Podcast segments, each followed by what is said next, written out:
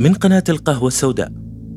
في البداية آكلتي لحوم البشر في السعودية وهم ظلمة وبنتها عروة.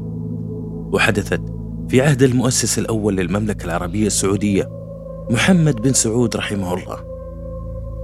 في البداية أعزائي متابعين قناة القهوة السوداء حسابي أقدم فيه قصصا مختلفة باستمرار.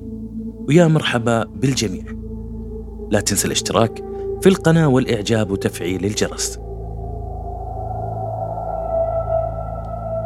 أحداث القصة اليوم حصلت في منطقة تاريخية في جنوب غرب حائل واسم القرية كفار. في هذاك الوقت ما كان في طبقة وسطى يا غني يا فقير. فكانت تمر الأيام والليالي على الفقراء من غير ما يذوقون طعم اللحم أو الشوربة.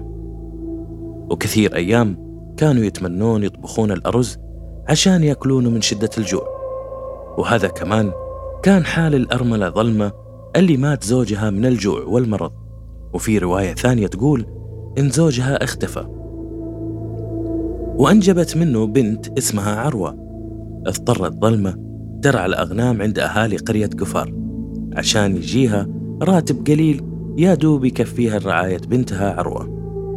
وكانت تسكن هي وبنتها في مغارة صغيرة قريبة من القرية ويعتبر المكان طريق للمسافرين والقوافل اللي تمر من هذا المكان.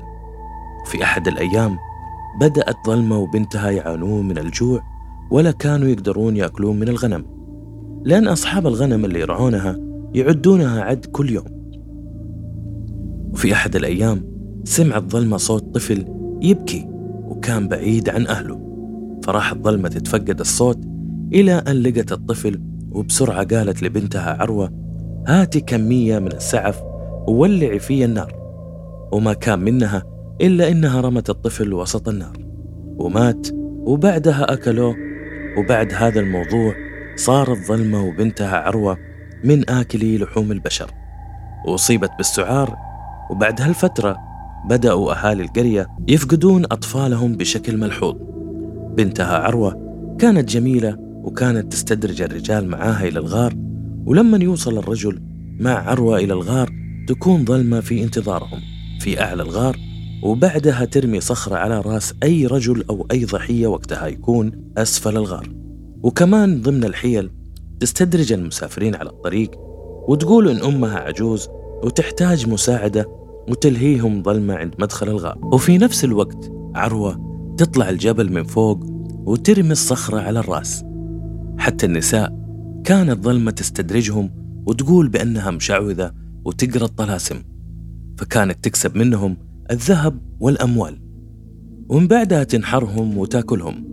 وفي رواية من أحد أهالي المنطقة يقول إن ظلمة كانت قسمت الرجال إلى ثلاثة أقسام.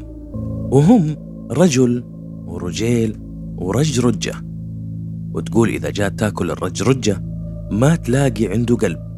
ويكون عنده رئة واحدة كل هذا من الخوف. في يوم من الأيام راحت بنتها عروة للقرية مثل عادتها عشان تجيب ضحية. واللي ما كانت تعرفه عروة إنه أهل القرية صاروا عارفين باللي يسوونه. وانتشرت أخبارهم وقصتهم وتم القبض على بنتها وكانت وقتها ظلمة في الغار. تنتظر بنتها إلى أن وصل الحال عندها إلى صبر وحيرة. لكن في النهاية فقدت الأمل برجعتها وشكت أنه أهل القرية قد كشفوا أمرهم. وتوقعت أنهم قتلوها وراحت ذاك اليوم في الليل إلى جبل صغير عند مدخل القرية. تراقب الطريق وتنتظر بنتها وفي هذاك الوقت أمر أمير حايل رجاله بالقبض عليها وأحضروها للقصر. ولما راحوا قربوا من المكان أو الجبل تسلقت الجبل وهربت أكثر من محاولة. إنهم يمسكونها أطلقوا عليها النار وتم نقلها للمستشفى لكن في طريقهم للمستشفى ماتت. في تقرير مفصل للحادثة من قناة الدكتور عيد على قناة العربية في شرح كيف كانت تقتل ضحاياها. قسمت الرجال ثلاثة أقسام. تقول أن هناك رجل ورجيل ورجرجة. ورجرجة. رجرجة. يعني يرجع يرجع. خايف. وأنها تقول إذا قتلت ذبحت الرجرجة وجدت ليس له قلب إنما هو بس رئة واحدة. طيب هو ده هو الأساطير هذه السعالي والسعلو وأكلة لحوم البشر هذه غنية. هوليود تنتج سنويا عشرات الأفلام عن هذه المواضيع. نعم. هذا الكلام لا ليس المجال إحنا ذكره موجود عند كل الأمم. وهو داء يصاب به الإنسان نوع من من البكتيريا في في في الدم تصاب فيه الإنسان يشتهي آه، اللحم هذا لحم البشر. ونعوذ بالله من هذا الشيء. لكن طيب هي عاشت قبل كم سنة؟ يقال أنها عاشت آه، قبل أكثر من 300 سنة. و- وكيف عرفوا عليها؟ وقال طيب خلينا نروح. يقولون هذا الغار حق هذا ظل. هذا الغار غار ظلمة. بنروح لما. غار السعلوة. سعلوة. هذه. بسم الله. طيب هي ظل اسمها ظلمة ها؟ اسمها ظلمة.